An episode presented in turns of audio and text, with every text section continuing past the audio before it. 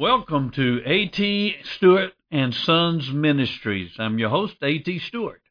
I'm glad you've chosen to join us today as we look into the Word of God. So take your Bibles and let's hang out in God's Word for a few moments and see what God would say to us today. Put yourself in this situation. You go into work tomorrow and your boss calls you in and he says, I've got some bad news. Uh, because of cutbacks, we're going to have to lay you off. Effective immediately. Your mind begins to race. You're thinking of the $700 a month house payment that you have. You're thinking that just six weeks ago you put your middle school daughter in braces and you've got a $3,000 orthodontist bill staring you in the face. You've got a car payment that's due every month. You had to re-roof your house last summer, so you liquidated all of your savings to do that, so you have no savings to pull back on. You have just put your middle school daughter in a Christian school because she was having problems adjusting at the public middle school. Uh, she was being picked on, wasn't fitting in. She's been in middle school now, in the Christian school for about six weeks, and she loves it. And you're thinking, how in the world can we keep her in the private Christian school now? And all of these things are racing through your mind. You're thinking about losing your house, losing your car, having to yank the braces off your daughter's teeth and send her back to public school. And is there any way in this kind of circumstance you can have peace? I mean, in this kind of, of anxiety, can you be free from worry? Can you have an inward contentment, a sense of well-being that starts deep down within your spirit and flows up into your soul. Can you honestly say, in this kind of circumstance, it is well with my soul? The answer is yes. As Christians, we can, in the most adverse circumstances, we can have peace. Today we're looking at the peace of God and peace with God. Jehovah Shalom. The first time Jehovah Shalom is mentioned is over in the book of Judges. It has to do with Gideon. You remember at the time of the Judges, the Midianites were terrorizing the Israelites. Gideon, in fact, was in a wine press trying to thrash out wheat so he could have something to eat for fear the Midianites would come in and steal it away because that's what they would do. They would let the Israelites plant and cultivate. And then when it came time to bring in the harvest, they would sweep in and reap the harvest that they'd not worked for. So Gideon was afraid of this. And then the angel of the Lord came to him and tells him that he's going to use Gideon to deliver Israel from the Midianites. And they have a conversation and Gideon realizes something special is going on and so he says, let me go get an offering and bring it here. Don't leave. So he goes and gets some some unleavened bread and he prepares meat for the offering and he places it there on the rock before the angel of the Lord. And the angel of the Lord takes his staff and he touches the rock and fire comes up from the rock and devours the meat uh, and devours the unleavened bread. And Gideon immediately realizes he's been in the presence of God. Now in the Old Testament, they knew if you were in God's presence, it was death you would die. No man can see God and live. And so here Gideon is realizing, I've been in the presence of God, I'm going to die. And he is literally afraid for his life. And the angel of the Lord says to him, Peace, Gideon. Don't be afraid. You're not going to die. And then Gideon built an altar to the Lord and he named it Jehovah Shalom. The Lord is peace. And you and I, though we may be going through awful outward circumstances and even be torn up on the inside, falling apart, things may be going haywire in your life, you can still know the God of peace and have the peace of God. That brings us to our passage in Philippians chapter 4. Take your Bibles, turn to Philippians chapter 4. This passage include, this passage includes what's called an inclusio uh, in hermeneutical terms, which basically means that the passage is bracketed by two similar phrases, and everything in between those phrases uh, is included. And what we're going to see in our passage is we have the phrase, the peace of God, and then at the end we have the God of peace. Notice as we begin in chapter 4 of Philippians, verse 6. Be anxious for nothing, but in everything, by prayer and supplication with thanksgiving, let your request be made known to God. And the peace of God, which surpasses all comprehension, will guard your hearts and your minds in Christ Jesus. Finally, brethren, whatever is true, whatever is honorable, whatever is right, whatever is pure, whatever is lovely, whatever is of good repute, if there is any excellence, if there's anything worthy of praise, dwell on these things. The things that you have learned and received and heard and seen in me, practice these things, here comes, and the God of peace will be with you. Did you see it in verse 7? The peace of God, and in verse 9, the God of peace. But today we're going to be talking about practicing the peace of God. How to have the God of peace and the peace of God in your life. Well, first, we must have peace with God.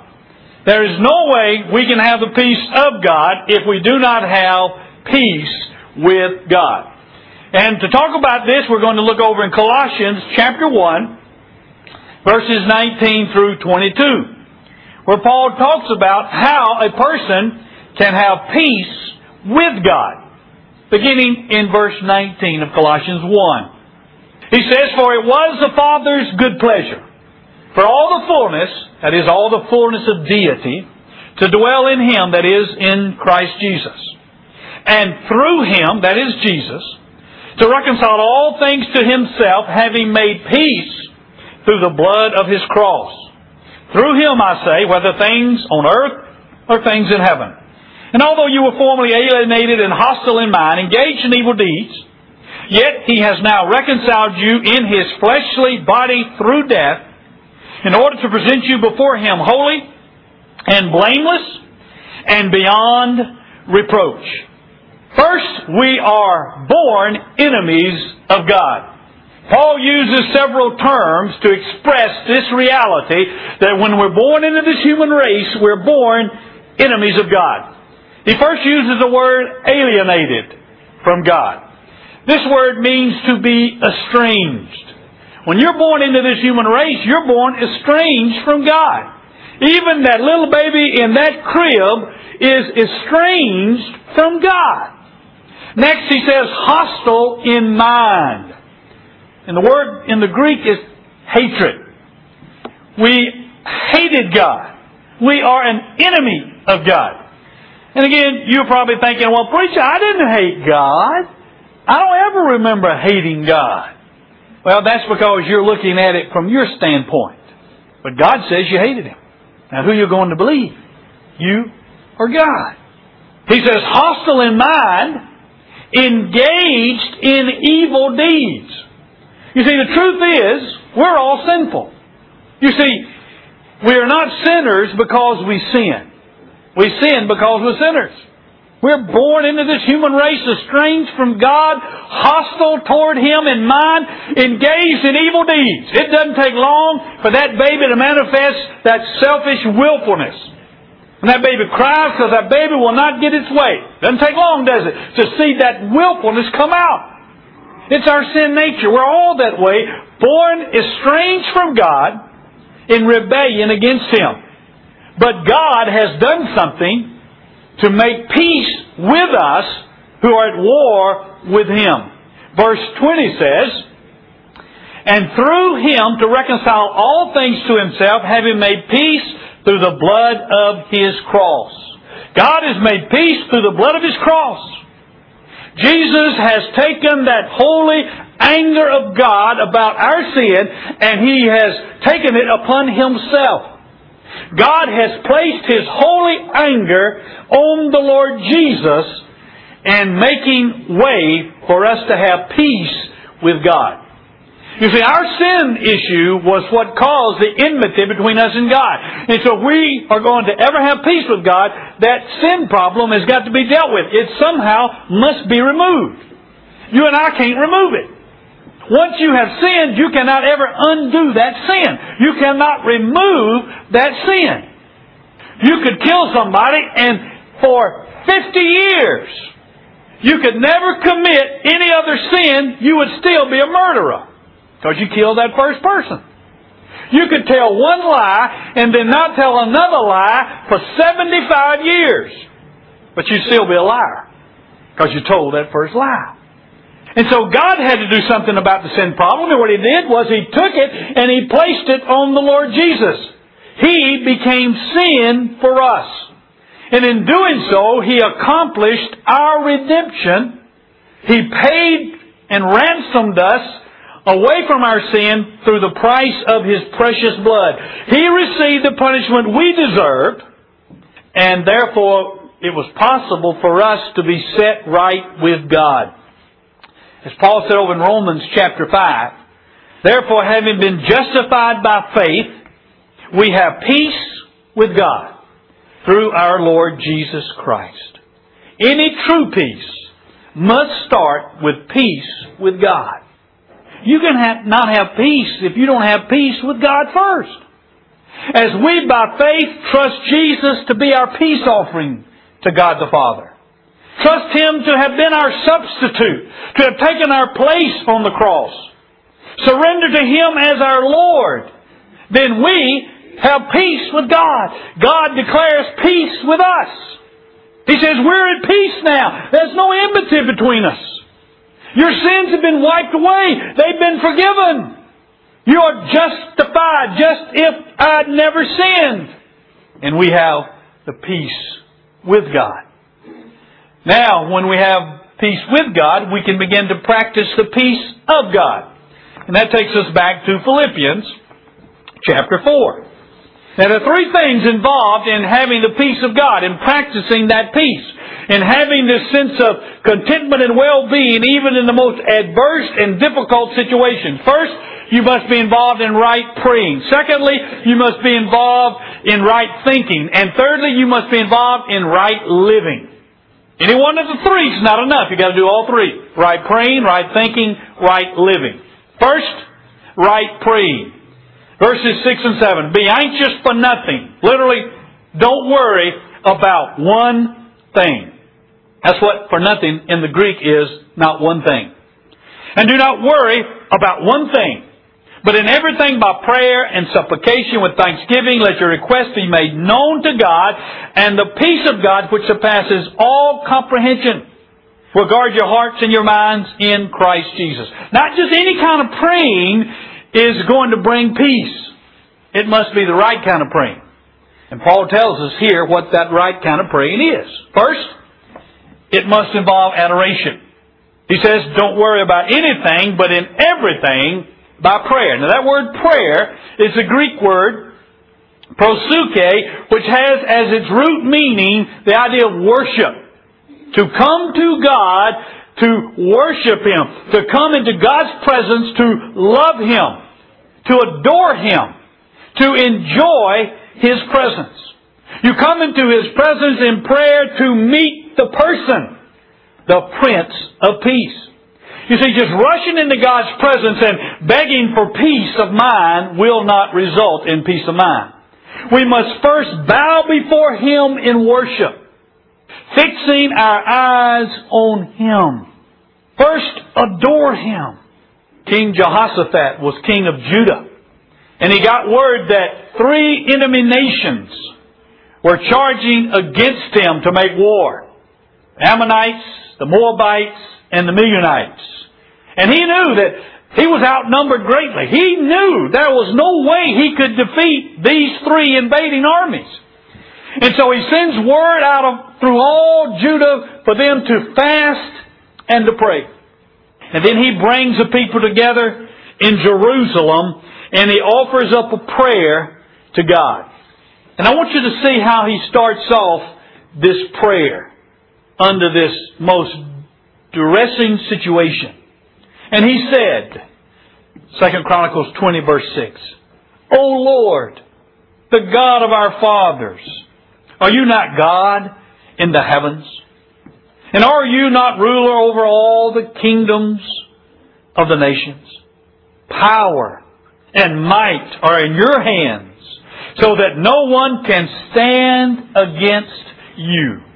Now what's he doing? What's he doing at the beginning of this prayer? He's adoring God. Are you not the God of the heavens? Yes. Are you not the God of all the nations? Yes.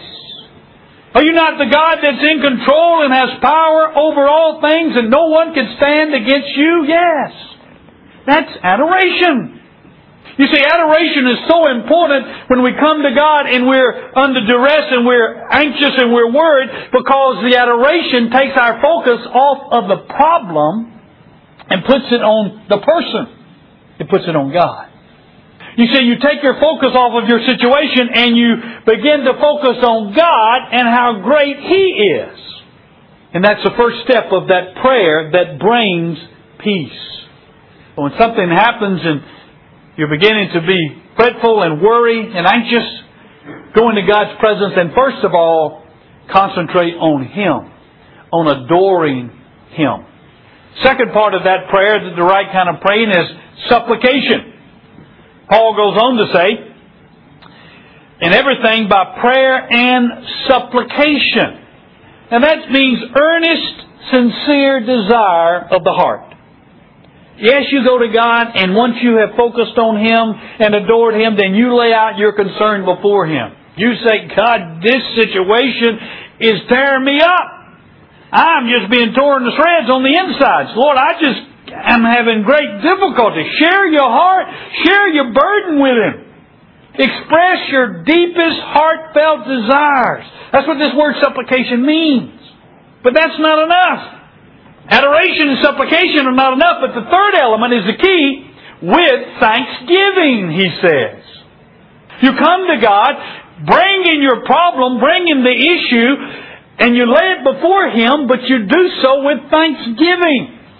This is the sacrifice of thanksgiving that we read about in Scripture. That means you thank God when you don't see any reason to. When everything looks just the opposite of being thankful, you thank Him anyway. God, this is an awful problem. I've lost my job. Uh, my car is about to be repossessed. I'm losing my house. And yet, I thank you in this situation. What? That doesn't make sense. Are we crazy? It's a position of faith. It's a stance of faith to thank God in adverse situations. To thank God when there seems to be no reason to thank God is the sacrifice of thanksgiving. And it's called a sacrifice of thanksgiving because you must sacrifice your mind, first of all, because you can't see any reason. You can't think of any reason to thank God. Secondly, you've got to sacrifice your emotions because you surely don't feel thankful. Anything but. And thirdly, you must sacrifice your will because you really don't want to thank God. But in obedience and faith, you will thank God for your situation. Daniel was taken away from his home when he was but a teenager and taken far away by King Nebuchadnezzar to the kingdom of Babylon.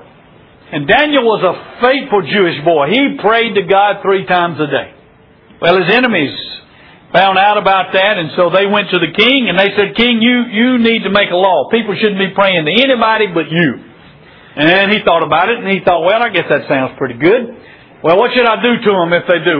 And his uh, advisor said, throw them in the lions den. Let the lions eat them up.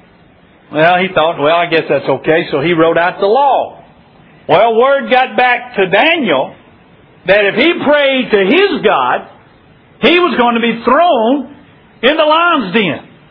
Sudden death. Certain death. Now, what would you have done? Would you have stopped praying? Would you have maybe gone in the closet and locked the door, turned off the light, and prayed so nobody would see it?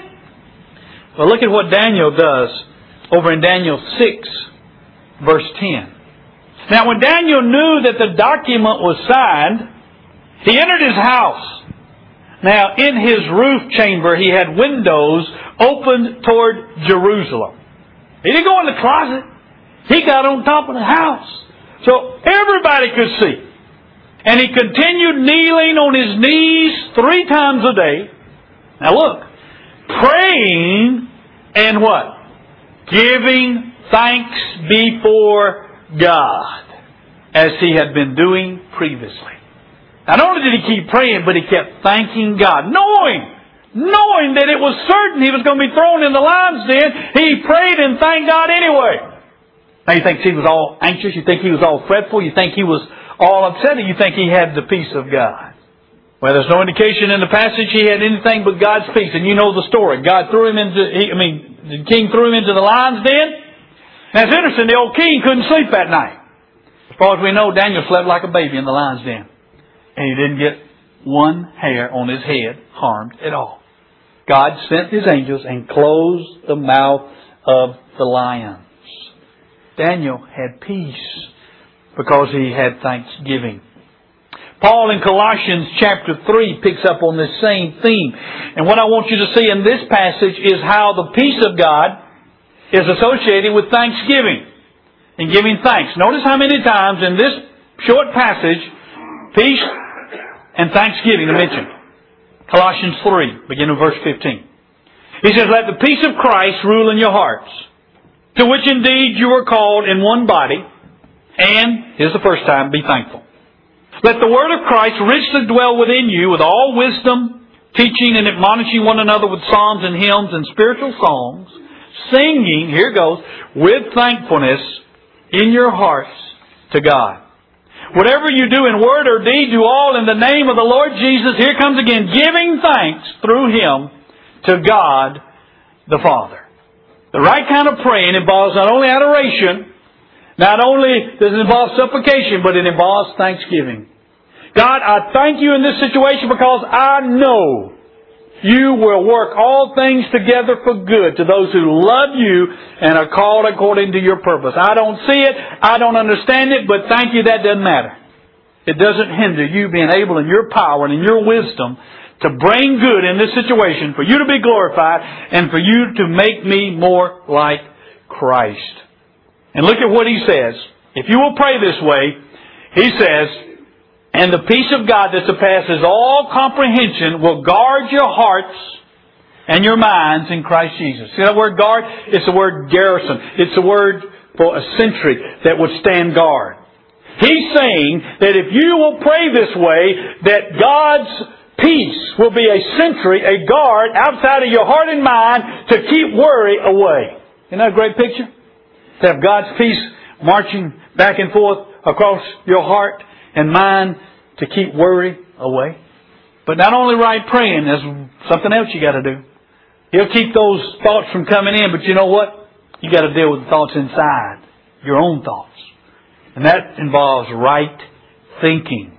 That's next. Right thinking. Finally, brethren, whatever is true, whatever is honorable, whatever is right, whatever is pure, whatever is lovely, whatever is of good repute, if there's any excellence, if anything is worthy of praise, dwell on these things.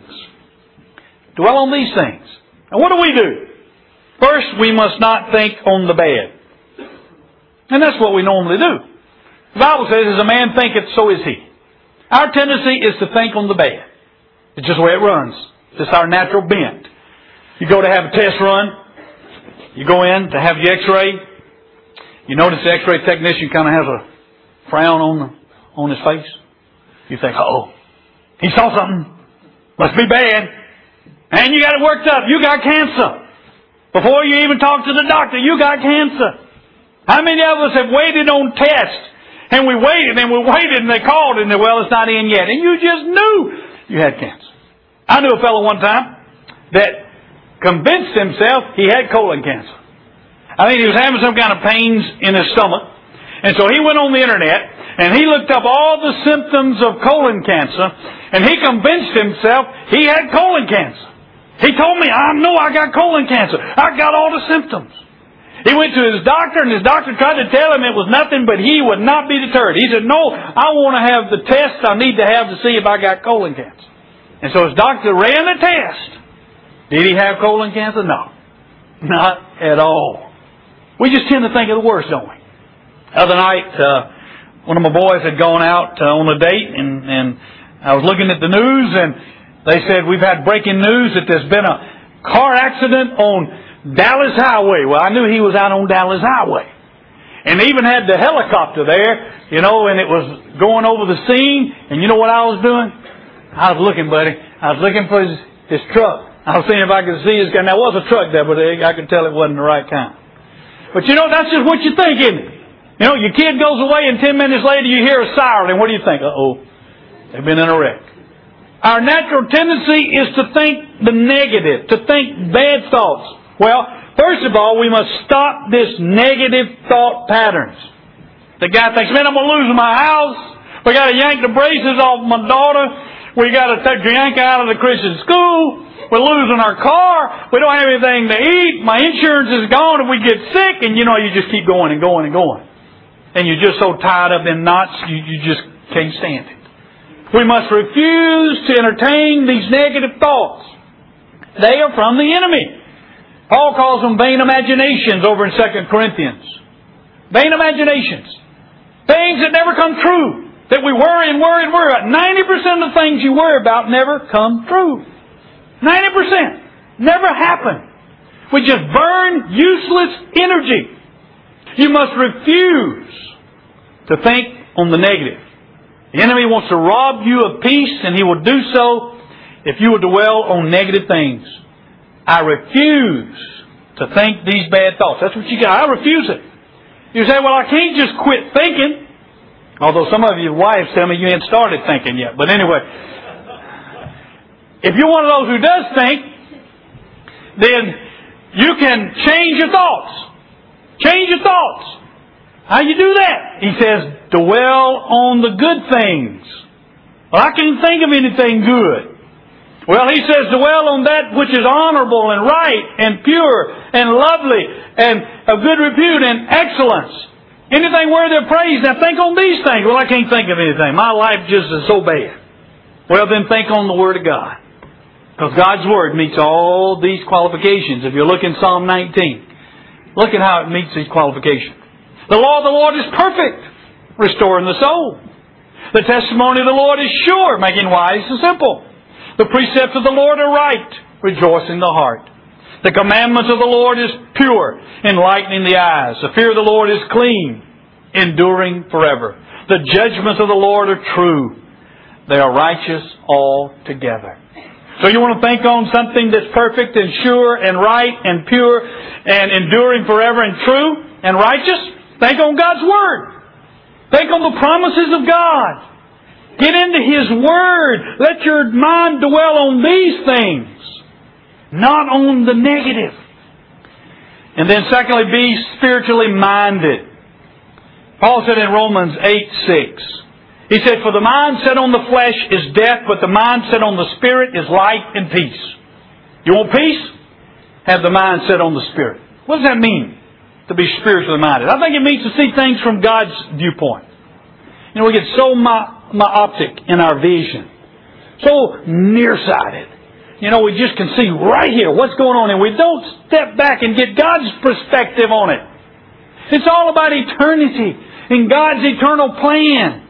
We need to pull out of the moment and say, God, give me your perspective. I want to see this from your viewpoint. He's in control. He's working out His plan. God, you're my source, and I'm looking to you. Right praying, right living, excuse me, right thinking, and thirdly, right living. Verse 9. The things you have learned and received and heard and seen in me, practice these things, and the God of peace will be with you. Practice these things. That means live them. Live in accord with God's Word. If there's anything in your life you cannot pray about, then you need to stop doing it. And you'll never have God's peace until you do. You cannot live in sin and have peace in your life. You just cannot do it. Peace does come from living rightly before God. Paul says the things you have learned and received. It's not enough just to know it in your head, just to learn it, but you got to receive it in your heart. You got to receive God's truth in your heart and then live it in your life. He says the things that you have learned and received and heard and seen in me. He saw Paul living out the Word of God. Paul was a living testimony of God's righteousness. Paul lived it. And you and I, if we're going to have the peace of God, we must live the Scriptures. We must live in obedience to God. We must live in under His Lordship in our lives. Apart from that, there will be no peace in your life. Two verses out of Isaiah, three verses out of Isaiah make this clear. In Isaiah 32, 17, and the work of righteousness will be peace, and the service of righteousness, quietness, and confidence forever. You want peace? You want confidence? You want quietness in your soul? Then live righteously. That's what righteous living will do. It'll give you peace. It'll give you quietness and contentment. Isaiah 48, 18. Oh, that you had paid attention to my commandments, God's talking to Israel. Then your peace would have been like a river, and your righteousness like the waves of the sea. You want peace like a river? Then obey God. Walk according to His Word. Bring your life in line with His Word. That's where you'll find peace like a river. And then in that same passage, God says in verse 22, There is no peace, says the Lord, for the wicked. There'll be no peace if you're living in disobedience to God. If there's any known willful sin in your life, Forget about peace. In fact, God's Spirit will agitate you and keep you miserable so you'll get rid of that sin and get obedient. So you can have peace. Now this has somewhat been academic for you, but we're going to make it real practical now. Marshall Thurman found out in November he was without a job. He went from November to June without a job. I'm going to ask him to come up and share with you a word of testimony about how you can have God's peace in circumstances like this. Marshall, come right up. You're going to see it lived out firsthand. The peace of God and the God of peace. Marshall. Pastor A.T. called me yesterday and asked me to speak. And uh, it was about this time last year that uh, uh, I lost my job with Canada Life after 15 years. Thought I was going to be retiring from there and uh, found out that was not to be the case. So I went, I went back yesterday afternoon and went through uh, my journal as a part of my devotions. I read a passage of scripture and then kind of write down what the Lord has kind of shown me in those passages. So I went, I went back and uh, wrote down uh, one of my prayers from that time, and I just want to read that and then I'll expound on it a little bit. But this is November the 29th. It says, uh, Father, this week my job ends with Canada Life. A part of my life is over. What I will do next is uncertain. Yet I believe it is uncertain only to me, for you know. Not only do you know, you hold the future in your hands. So I ask for the faith to trust you and to follow where you lead. If the interval between the job is long or short, give me the faith to keep trusting. Don't let me waver in my trust. Give me the faith to keep trusting. Don't let me waver in my hope. My tendency, my natural attitude is to worry and to fear. And even now I feel it starting to rise up. Be depressed and discouraged, and I feel that creeping in too. Help me fight the fight of faith. And then there were the words that I read that morning, which were these uh, The Lord your God has blessed you in all the work of your hands. He has watched over your journey. The Lord has been with you, and you have not lacked anything. And so uh, that morning, I just asked the Lord, help me to hold on to those promises.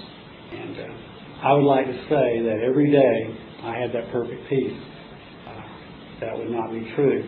You would all go running to Brenda and find out very quickly that was not true. I did not always practice right thinking and right praying. But what I did find was each morning as I was reading Scripture, that God was speaking and I would see promises like Do not be afraid. Don't be discouraged. Cast your fears upon me. Uh, cast your anxieties upon me. Uh, and as we were sharing Sunday school, I knew people were praying for me. And, and the Lord would do things to encourage me through the scripture every day, through this body. Uh, one day I went to the mailbox and there was a check from Westside where someone had, the Lord had just led them to, to give a love offering to me and Brenda. And what encouragement that was, that I didn't need a job that God could provide, even in the midst, even in the midst of my weakness. Uh, I remember Joe Allender coming up here in this very spot and ha- telling how uh, God had provided for uh, Renee to be able to have surgery when they didn't have the funds, and what an encouragement that was. And so what I found was God leading me and showing me I could trust in Him, and He would, He would provide, and He would take care. In His time and His way, He, he did exactly that. Six months, uh, severance pay was gone. Uh, everything was that I leaned on at the very beginning was gone, but He was there and He was faithful, and His words were true. Uh, the Lord was with us, and we had not lacked anything. Thank you, Marshall. The same God of peace and the same peace of God Marshall had can be yours. Let's pray.